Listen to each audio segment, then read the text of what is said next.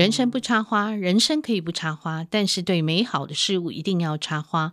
本节目由见证环境教育基金会与上下游副刊共同制作。我是上下游副刊总编辑古碧玲，欢迎我们的来宾胖胖树王瑞敏。总编好，各位听众朋友，大家好，我是胖胖树。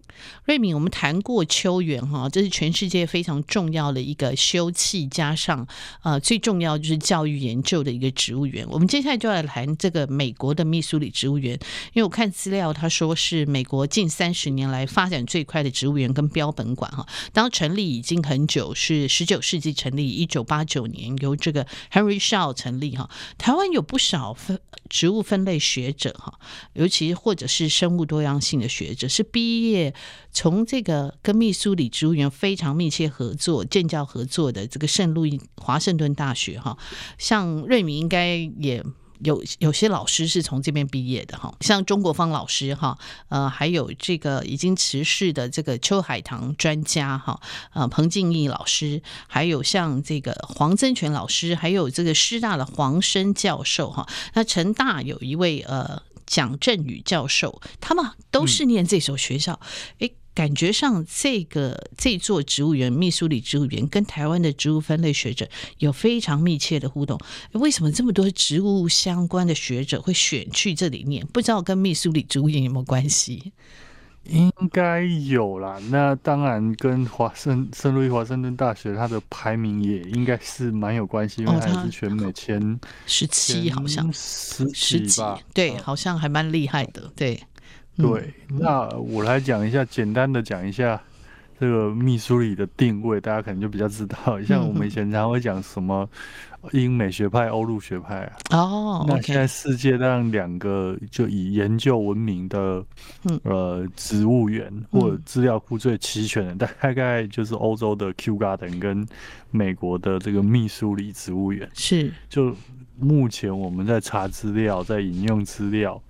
包括很多人在写期刊自然方面的 journal，、嗯、其实都是密苏里植物园里面的资料库，你就会知道它有多它的收藏有多么的丰富啊！这个因为你要做研究，你必定要有丰富的 database。对，不是说哦，我去就这个是一部分，在就是这一所学校，嗯，还有秘书里也很有钱，就是你还是要考虑研究经费的问题。哦，OK。嗯哼哼哼，是，呃、特别是这种植物，说起来，你说以学问来说，它确实不是那么热门呐。因为你跟那些做半导体的比起来，你要找到经费相对困难。嗯、大家有在，就是大家用用就去判断，大家就可以知道。所以没办法，这有时候也是，就是爱，就是大家在找学校的时候，一定会找说，哎，资源比较丰富的。是，所以，呃、所以因、嗯、因为这些老师，呃，植物学圈内大家很熟了，植物圈外我就不晓得大家知不知道这几位老师。那但是中国方老师这几年也是大家都知道嘛，因为他做那个构树的研究，然后彭静老师有出书啊。对。那比较早期像黄增全老师，他其实带我们台湾的植物志，其实就是王增全老师带领之下编的第二。第二版哦、oh，OK，呃，是很重要植物学者，嗯、是是是。然后我们的植物志其实跟呃跟他们的资料库什么，其实都有一些连接，都有一些连接。哦、oh，OK，所以呃，这个连接远超过我就我们每次讲一个植物园，大家可能会觉得那么远，但如果真长期在植物圈里面。对植物科学有兴趣的，你就会发现，哎、欸，其实其实呃，合作上面是很密切的，不是只有一座植物园在那里，啊遥很遥远，然后是一个呃地名，并没有，嗯、就是学术界它还是有很多的国际合作。是是是，嗯，那这座植物园其实也很有趣哈，因为这个是一个做五金生意，这个 Henry Shaw 哈，他是做五金生意，而且他因为听说五金生意做得很成功，还赚了那个那个年代他赚了二十五万美金哈，在十九世纪应该是非常有钱，然后他就觉得赚够了，他把他的生意卖掉哈，去欧洲旅游，然后他就是到了秋园去参观嘛哈，他就说哇。他觉得，如果能够在他的地产上面建一座植物园，就跟瑞敏一样，一直在想要那个建一座植物园哈，他就准备把他的余生奉献在这里。那这座植物园，他刚成立历史跟秋园第一任的馆长，这个我们上次讲的那个 Hooker 应该是也很有关系，对不对？对，因为说真的，应该很多人都是不能说很多人，就有一些就是人去看了秋园之后。都会很感动，然后会、嗯、会想说：“哎，如果我们因为毕竟那个年代，嗯，全世界还没有那么多地方，因为大家大家回想一下，那个时期就是十九世纪中叶，对对，那时候很全世界很多植物园是还没有诞生的，嗯，然后就是植物学研究还是如火如荼的，就是它因为还是很全世界很多地方植物都是没有被发现的，嗯，那。”啊、呃，在那样的就地理大发现之后，然后交通开始便利之后，人开始想要对世界各地植物产生研究的时候，嗯，你就已经发现英国他们已经有很多的收藏的时候，你就会觉得哇哦，那有没有可能自己的故乡也有这样一个地方？所以其实他他就是受了这样的启发，然后也说真的，就是这一座植物园真的是非常知名的，因为之前我们谈 Kew Garden，它是贵族对。捐的，那大家知道以前很多欧洲去过欧洲的植物园是有贵族的，对对。那东南亚很多植物园其实也是欧洲的贵族来到东南亚。殖民，然后殖民，然后他被派驻在东南亚，都是某某爵士。是。那这一座就是很特别，他纯粹他就是一个企业家，然后有这样的理念，所以他常常会被拿出来说，也是这样的原因哈。是，所以就说一个企业家，一个民间，等于是一个平民哈，在那个年代，在十九世纪创立的这座植物园哈，这个其实是也是蛮可贵这样的发愿了哈。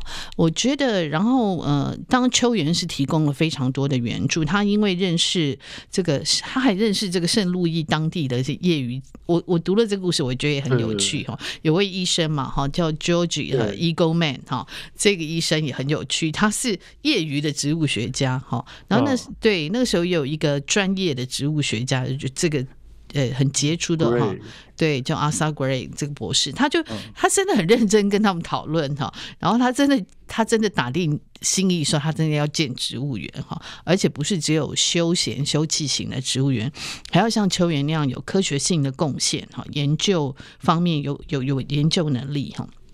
可我觉得他很好玩，对，他就接受了这个胡可的建议，开始先开始。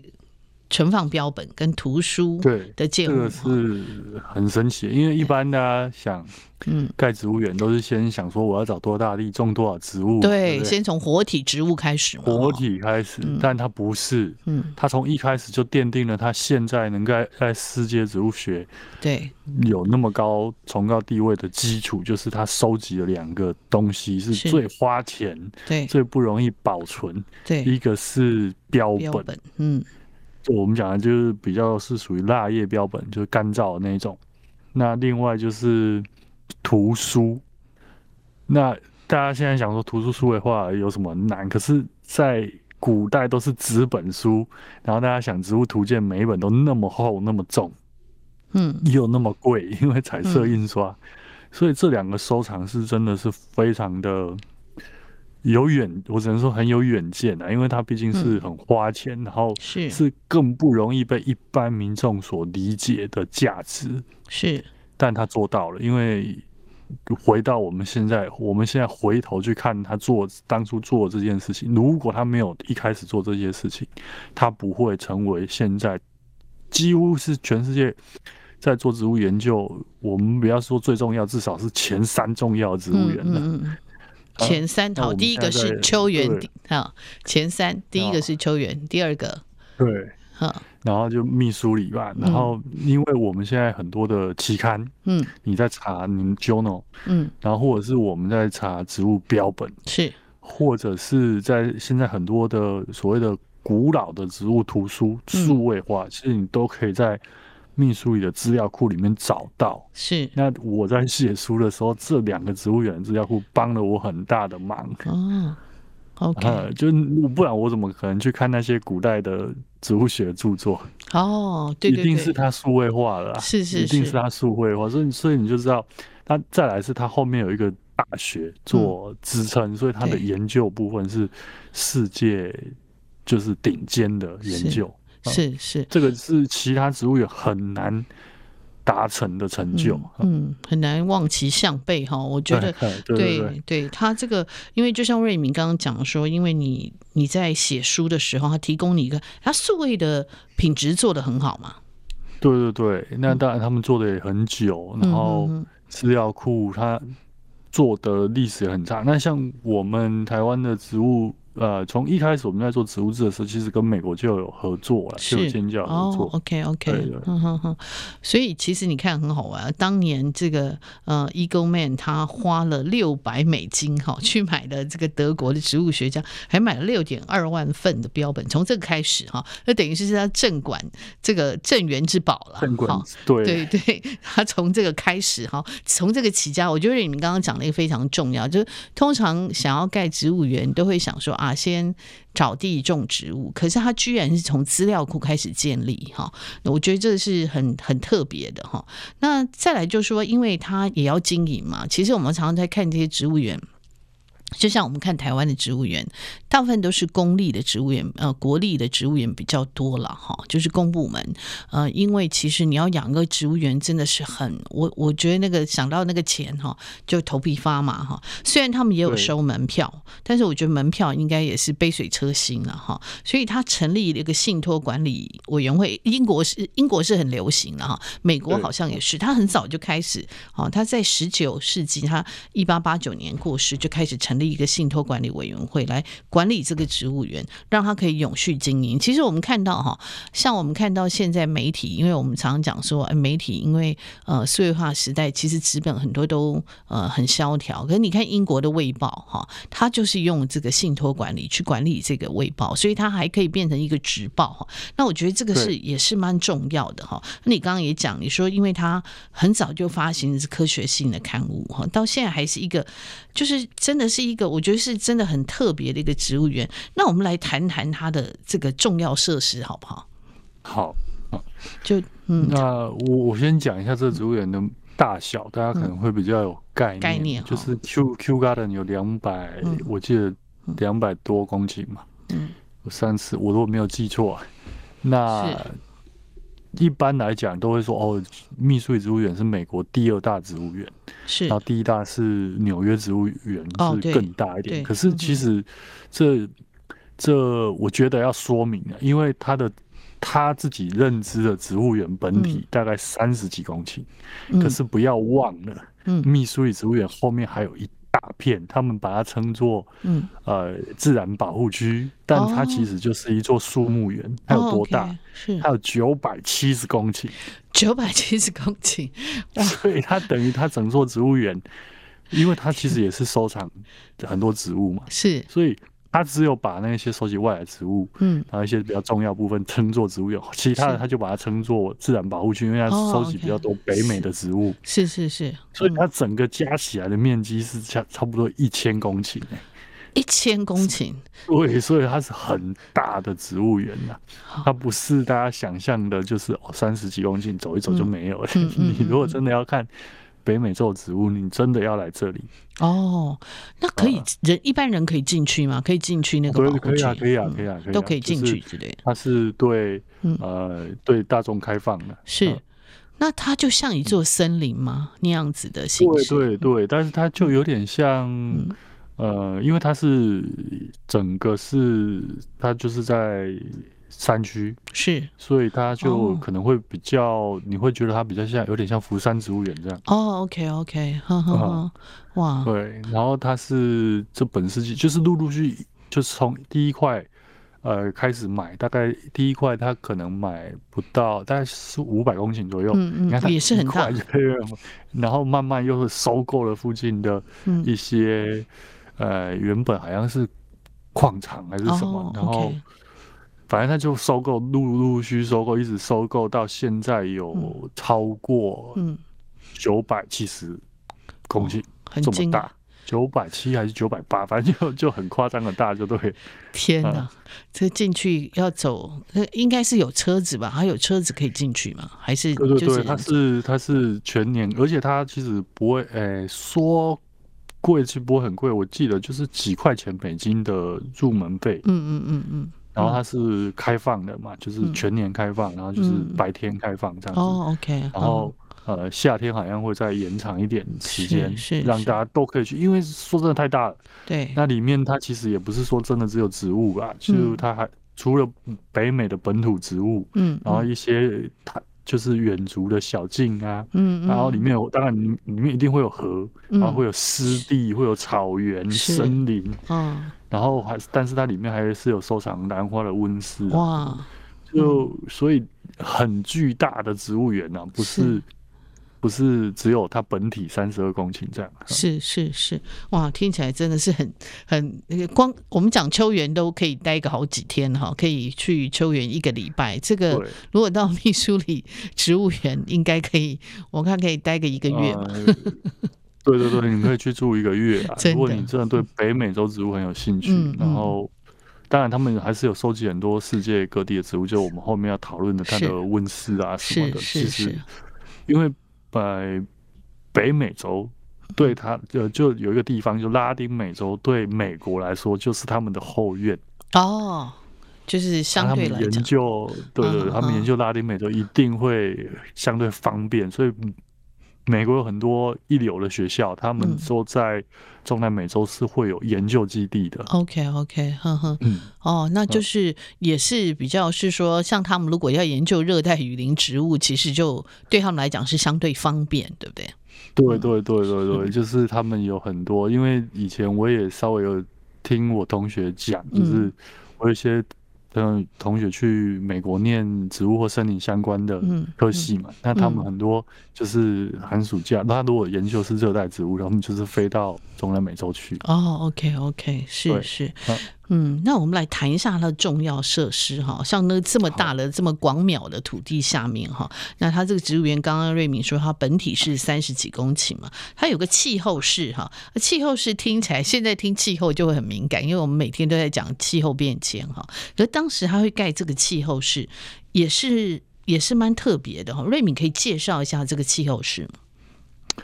因为。呃，其实像台湾大学有一个人工气候室，那人工气候室当然你就可以控制它的日照时间，是，然后它的温度、湿度、降雨等等变化。那主要因为它在美国，那它当然不可能做一个气候室收集温带植物嘛，它主要是就是要收集热带雨林植物。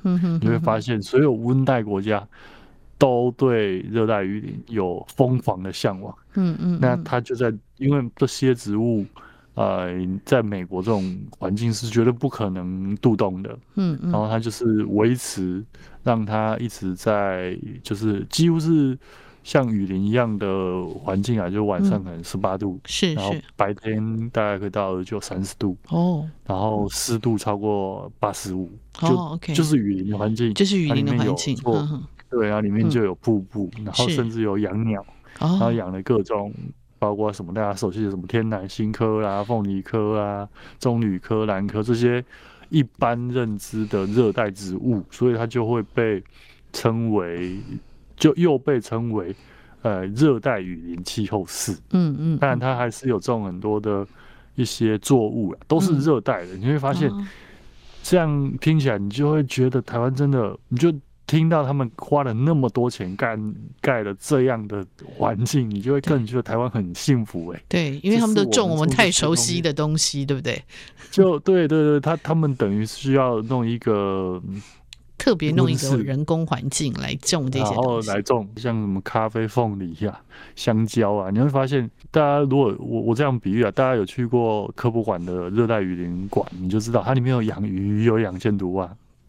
对对，那养些毒蛙哈，对对对，养箭毒蛙。那所以植物园里面也不不是只有植物而已，嗯嗯，其实还是会有动物嘛。对，只是说它不是以动物为主体，但密苏里植物园就我知道，它好像是最早开始养箭毒蛙的。哦，就在这个温室里面，它有缸子，就很早他们就有这个概念。所以我也在想，我们台湾会不会也是这个参考密苏里植物园搞出了箭毒啊？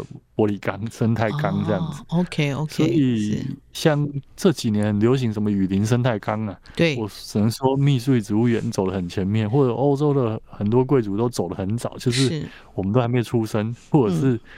呃，中华民国都还没诞生，人家都在干这事，啊嗯。对对对，哎、欸，我觉得他们真的是很厉害哈，就是算真的蛮有远见。他当然就说那个时候也是他们呃，就是欧美殖民的时代了哈。那美国当然是没有殖民，可是呃，美国因为当然我们讲到美国会有讲说，哎，他们的土地掠夺也是很强哈。但是那个时候他就有远见去种这些东西哈，哦，我觉得是真的是蛮蛮特别的哈，在一个平民所建造的一个植物园。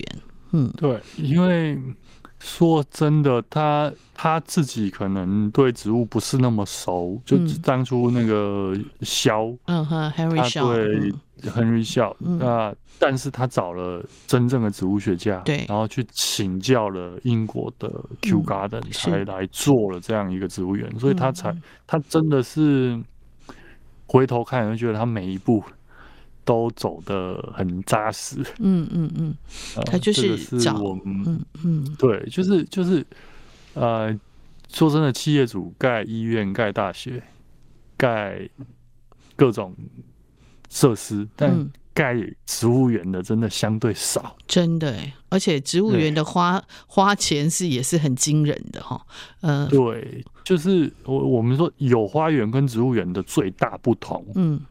就是植物园除了扮演教育展示，就是展示的功能，它还有教育，嗯，然后还有研究。那它研究这一块非常强，嗯，这个是，这是其就是总编刚刚讲，就是其他没有办法望其项背。但是他也可，我觉得可能也是因为他是企业家，所以他在经营这一座植物园也非常有方法，很会赚钱。对哦，很会赚钱哦，这个我们也要来讲一讲他到底怎么赚钱。嗯，嗯，好，那就是赚钱，就是他一一方面，因为他是私人，他很早就接受信托，就是他知知道他死掉之后，他就要把它捐出来嘛。对对对。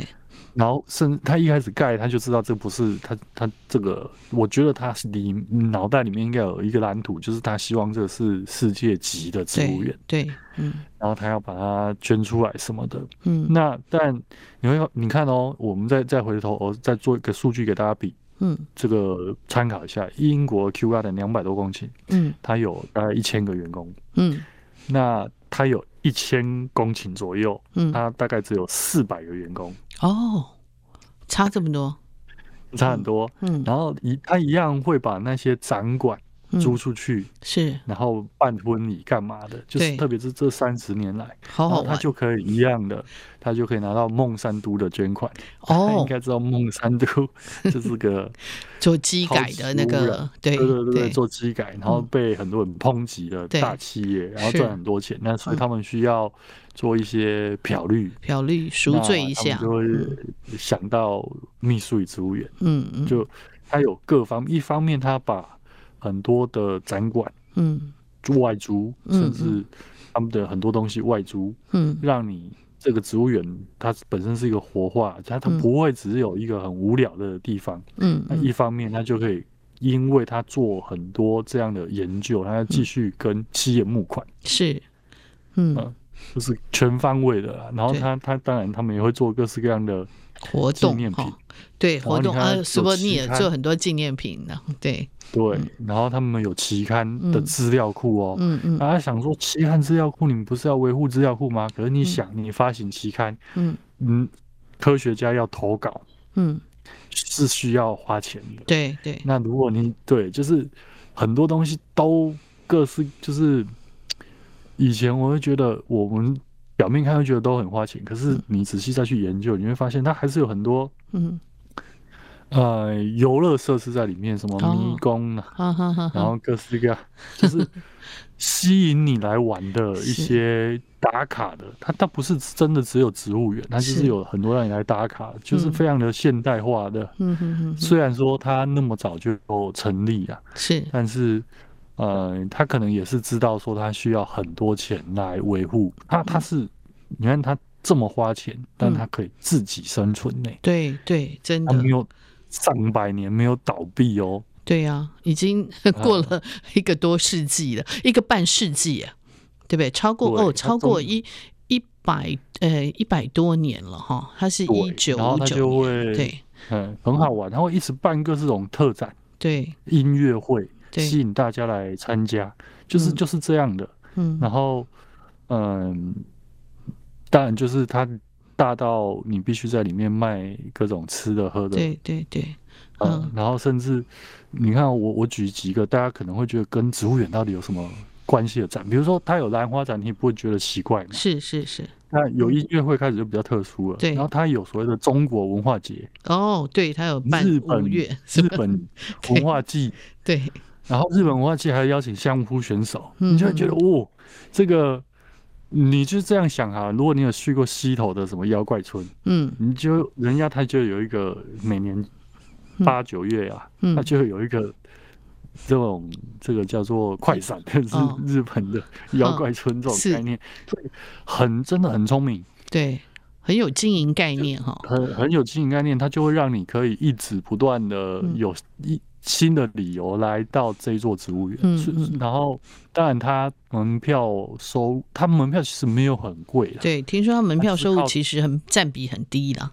对，然后当然它就是靠活动、靠场馆租借，然后还有很大部分当然就是，呃，就是企业捐赠，嗯，企业捐赠，嗯，这个就是它大概大致上，就是你会发现八九不离十，对，就大部分的植物园，就这些就是我们这这三次谈的，不管是新加坡植物园、Kew Garden 还是密苏里，你会发现这个就是我所谓的正常的植物园，是，他们有。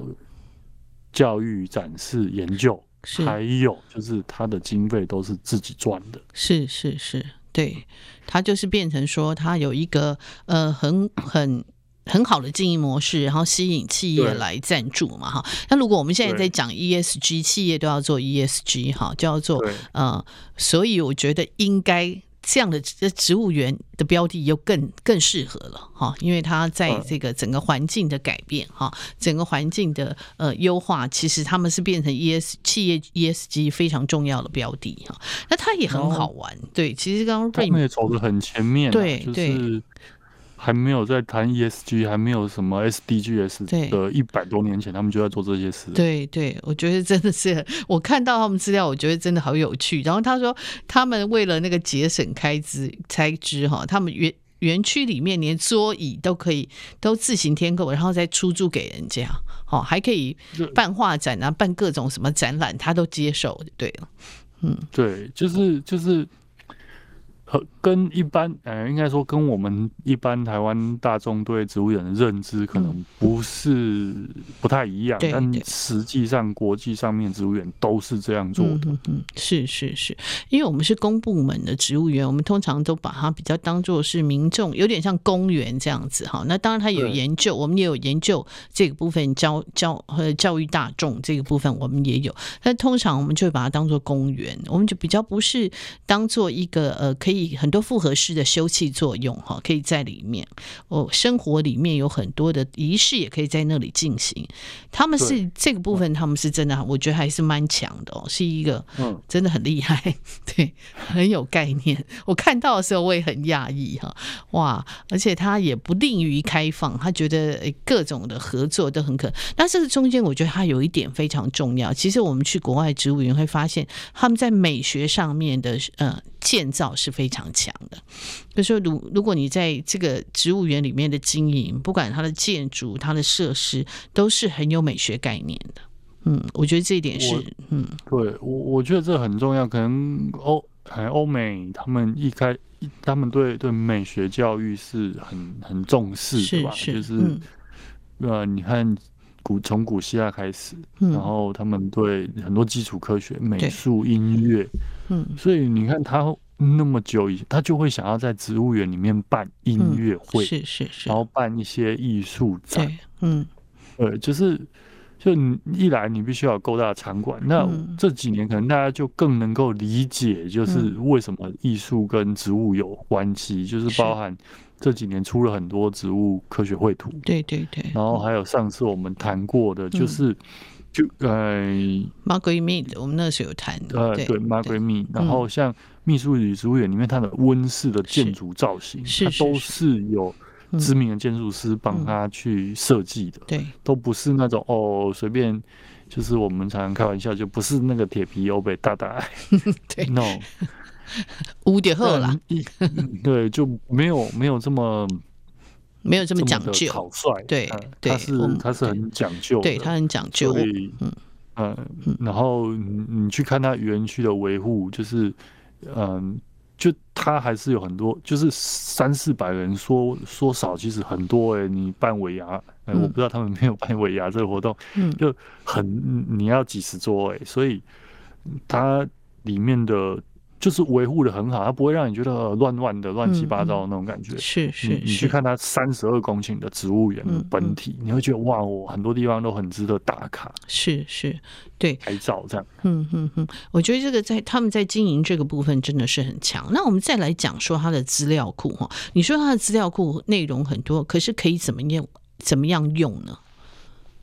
呃，有三个，其实这个部分我也要特别再讲一下所谓的植物的资料库，因为我其实，在利维亚礼物里面有特别一章在讲如何去找到植物相关的资料，那你就从包含国内国外，那国际上，因为现在两大资料库是大家比较呃公认资料的正确性高的，一个就是 Q Garden 的这个。呃，世界植物资料库，嗯，然后另外一个就是秘书与植物园经营的 Tropicals，T R O P I C O S，这个 Tropicals，嗯，那我们主要就是学名，大概都是以这两个为基础。那因为它它不是只有列学名，它其实包含当初的发表的文献，嗯，它全部都有收集，是，然后世界各地的植物，然后。它还可以连接到，呃，包含比如说哥伦比亚、玻利维亚、秘鲁、厄瓜多，就是拉以拉丁美洲为主。那当然还有一些，比如说，跟他们有合作，比如说马达加斯加，比如说 Flora of China，嗯嗯，那它就会可以连出去这些资料库，然后它有标本，然后有照片、图像，所以大家如果你真的不确定你的植物的。学名对不对？是你们拼错，嗯，你就丢到 Tropicals 哦，或者是 Q Garden 里面帮你 double check 一下。嗯，然后像很多人都说，哦，你怎么知道那谁命名的？嗯，命名的小故事，你也可以丢进去。哦，然后他也可以告诉你，他也有连接，他可以告诉你命名者到底是谁，嗯，全名是什么，嗯，关于他的基本介绍。是，所以他的资料库是非常完整的。嗯，然后。它有标本资料库，就是这个是所谓的数文数据资料库，那它还可以再连出去标本资料库。嗯，那标本资料库就会有每一笔标本的采集记录。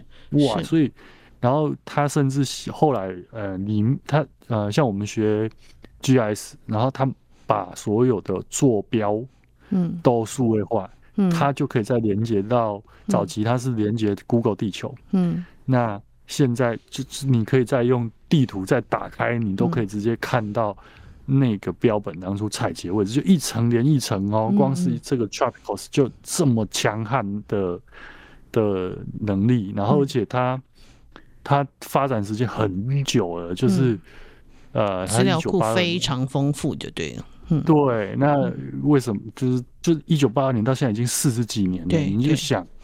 那个时候很多人还没有电脑，没看过电脑。一九八二年，嗯嗯，上个世纪哦，很多人连电脑没摸过，还是 MS DOS 的时代，他们就在做这件事情。嗯嗯嗯，你就会知道他的资料有资料量有多大。是是，嗯，这个是我觉得是这个是其中一，光是就是植物这一个。是。另外还有期刊，嗯，你在做植物研究，你一定会有大量的科学期刊嘛，嗯，就我们所谓的 journal。对对，嗯，那其实呃，我们现在用的最常就是最常用的，然后呃，植物学的期刊，我们其实连到的资料库其实就是秘，就是在管理的，其实就是秘书与植物园。哦，OK OK，因为光是收集期刊这件事情，又可以再做另外一个。另外一个资料库，那一层连一层满，你有植物的基本资料，哦，那你就这个植物相关的研究的所谓的科学期刊。了解，那期刊也是一个，就是他收集的期刊的完齐全度，是很多都是几百年，就是百年前，嗯，百年前就有了。对，嗯，那除了期刊之外，还有一个就是书。哦，对，他的书也是，因为他开始买了很多藏书嘛，哈。对，对，那他把他，他还跟他还跟哈佛大学还是很多呃其他学校合作，就把这些东西都数位化。那早期在做的时候，大家都觉得做这个要干嘛？但现在你回过头来看，你会发现他真的非常有远见呐！你这些东西。你你不可能在我我你看我我从来没有去过密苏里植物园，我没去过美国，可是我可以查到这么多世界各地的资料，然后甚至几百年前的植物书籍，嗯，靠的就是就这个密苏里植物园，嗯。的这些这些的呃资料库，所以这个真的是呃数位化时代很重要的，就谁掌握了资料。谁就是王，嗯，所以他能够变成这么重要植物园，我觉得就拜这三个资料库是，就打打趴全球无敌手。是 是是，嗯，对啊，其实他真的很厉害，而且我发现哈，他他有这么这么强大的这个资料库，然后他也，您刚刚瑞明也讲哈，他其实派了也派了很多这些研究人员去各地做研究，对不对？哦，他还有对。这个部分也是很有趣，我看到他也跟英国的 Kew Garden 合作，然后他们共同去调查，譬如说非洲的植物，譬如说可能是呃巴基斯坦的植物，可能是哪里的植物哈？对，这也是一个很很，我觉得这个延伸出去，就是他的植物园不是只有在他的呃植物园的本体哈，他的影响力还往外拓展，然后他对对这个，我觉得瑞敏也可以请谈一下这个部分。对，因为说真，然后再来就是语言上，你会发，你会想说，哦，是美国是不是都是英文？没有，他们还有西班牙文，是。的，就资料库里面还有西班牙文的部分，就是他也是试图的想要让更多人可以连接进来，看得懂，所以他可以连接进去，对，特别是拉丁美洲很多人。都是看西班牙文，对，因为他们不学英文，他们说他们觉得他们不需要学英文。我去墨西哥，他们就这样讲，他说我们不需要学英文，因为我们西班牙语也是世界语言。嗯，对，就也是全世界很多人在用，对，他都有考虑到这个。还有在刚刚你你说的总编说的，就是跟其他人合作这件事情，就是你你把所有东西掌握在自己手上，嗯，你并不就是你如果没有共享出去。就你，你把它 share 出去，嗯、那其他人愿意再把它东西拉进来，嗯，他才可以连出去。比如说 Flora of China，嗯，然后比如说巴基斯坦的资资料库，嗯，他就因为你不可能靠那三百多个人做研究啊，对，你需要全世界的资料，你就必须要跟全世界的植物学家合作，合作嗯，那当大家都觉得。这个资料很资料库很方便的时候，大家愿意来使用，然后就更多人愿意把自己的资料丢进来，是它就变成一个正的循环嘛。哦，那呃，我我我我前面忘了讲，这两个就不管 Kew Garden 还是 Tropical，嗯，这两个都是。免费的资料库哦，对，我正想问是要花钱还是免费？不用不用不用不用，就你也不用申请会员什么，嗯，你就可以随时使用。就是我的手机这两个资料库我是常打开的。哦，真的，在外面看到什么我马上就输入，嗯哼哼哼，马上找啊，因为呃，可能我比较个性比较急，嗯，就是我看到认识一个新的植物，我就要赶快丢到这两个资料库里面去，哦，OK，然后。看一下学名对不对，然后分布地点、嗯、是，然后它后面的标本、嗯、什么有的没的各个国家的植物志是。全部给它翻出来一遍，我就会做这个事情。是，那从我念大学的时候就开始用，嗯，那时候其实资料库很不完整，很多国家的资料都没有丢进来。对，到现在很全世界很多国家都把他们的资料连接进来。OK OK，它就变成一个超级好用的。资料库哈，对，我我我看我用这个资料库超过二十年了，是等于它是集合全世界的力量了哈，植物植物学界的专业的力量来去丰富它的资料库，就所以它一直成长嘛哈，对，它一直成长，嗯，然后。就是还主要是你东西你不能哦，我丢进去什么都没有，对，你你查不到你就不想查了嘛。是是是，那确实我一开始在用的时候，有些东西是查不到的哦。我也因为我用了二十年，我可以这样很负责任跟大家讲，我一开始有一些东西丢进去，嗯，然后一开始它也没有纠错的功能，哦现在你会比如说你。字母打打打打到第几个字母，它就会自己跳出来让你选有没有。这些功能都是后来才有的。随着搜寻引擎技术的进步，嗯然后它做的连接也做越来越好，然后翻译的功能，然后像我也在，我本来也看不懂西班牙文嘛，嗯嗯，但现在我常看，你就会有有时候你就会哦，这几个字看起来大概就是什么意思，嗯嗯嗯嗯，是。很好玩的呃资料库啊，所以我真的。建议大家，如果你真的有心，嗯，想要在植物这个领域再多了解一点，是。不一定说要变得多厉害，就多了解一点。OK，有事没事把这个资料库当图书馆用，嗯嗯，哇，你就可以查到超多资料。是，你就就我有很多时候就没有，我对我来说没有无聊的时候，嗯，我。挂在这个网资料库上面的时间非常长，长，嗯，有事没事你就，我几乎每天都会连这个资料库用的时间搞不好比那个 Facebook 还多。它是你的网咖就对了啦，对对对对对，我就线上网咖，对，你根本就在里面可以找到。无穷无尽的宝贝啊！是是是，对。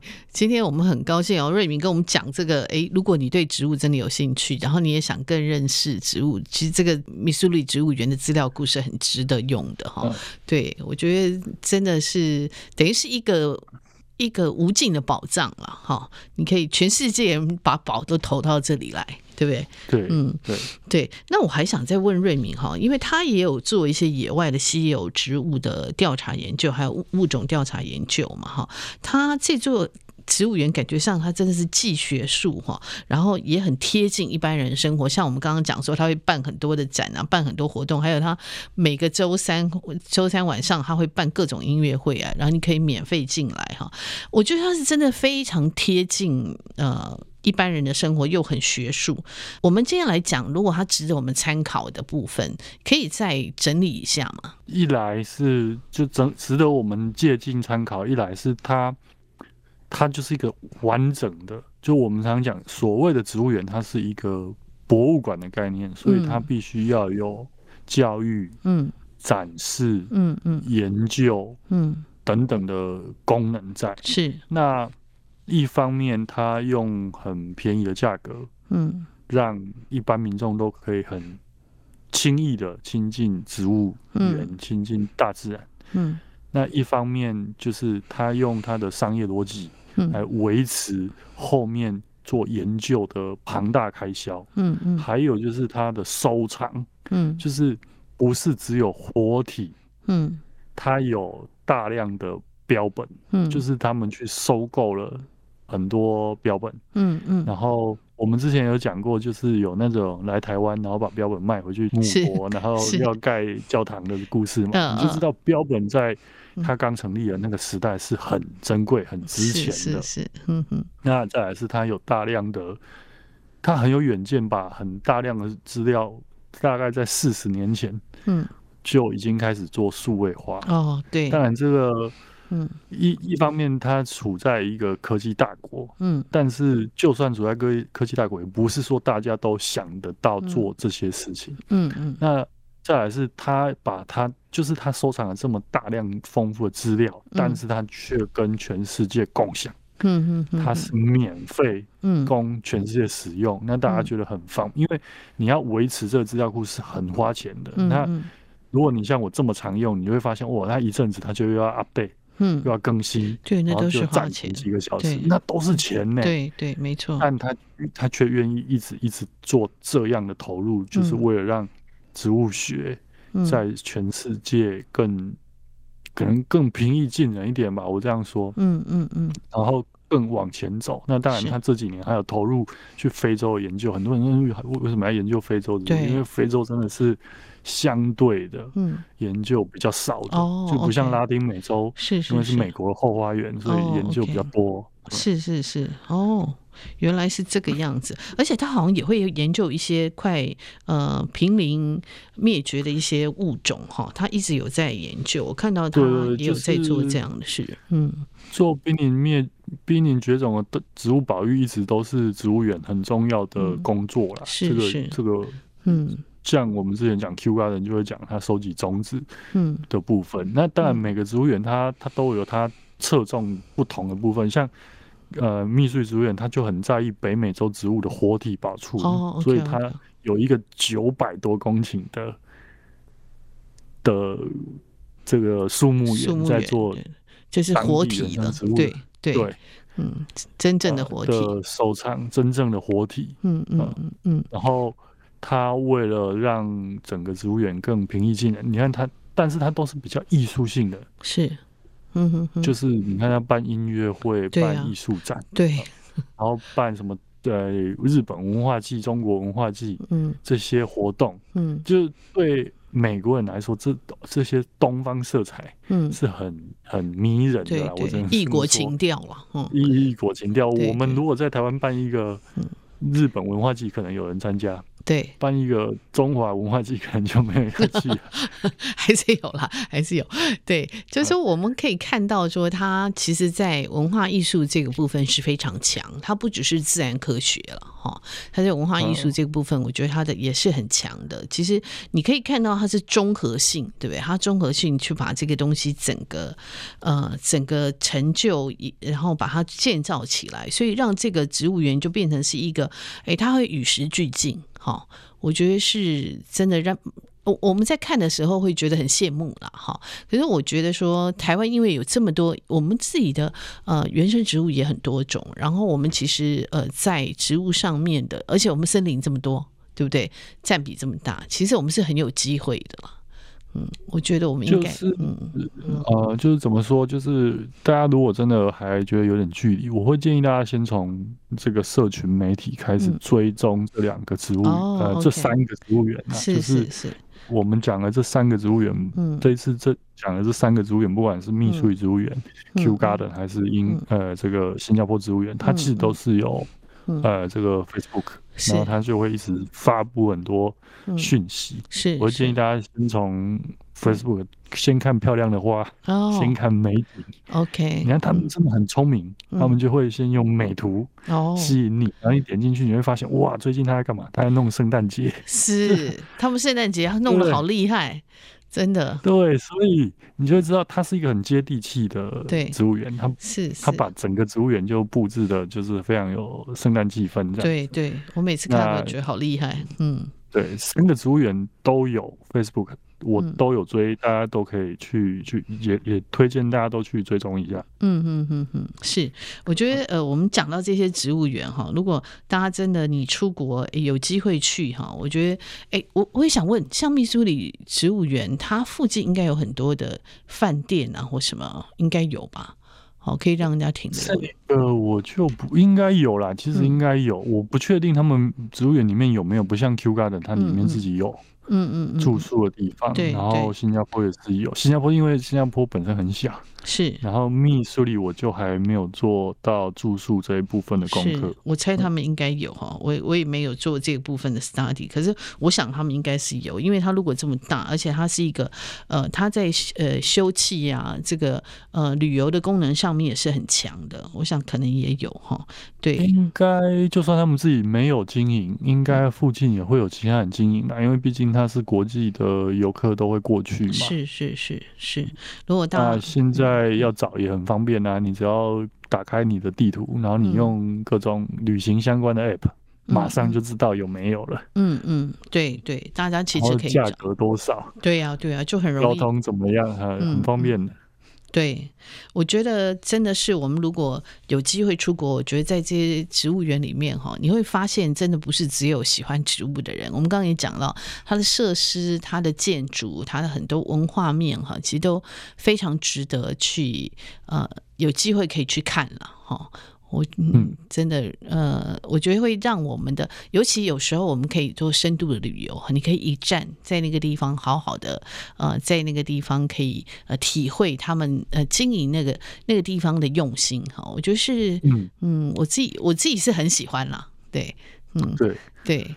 那因为当然我跟瑞敏两个是那种植物的植物控嘛哈，那个瑞敏又比我更严重哈。但是如果有机会可以去，刚刚我们讲说，你可以从最近的新加坡植物园开始嘛，好。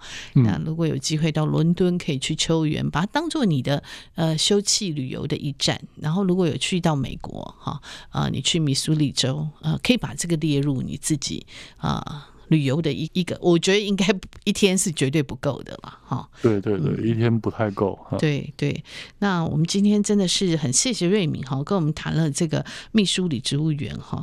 因为如果你真的有兴趣，就像瑞敏讲了，从脸书开始追踪哈，你看到他们圣诞节，哎，他们圣诞节真的很厉害哈。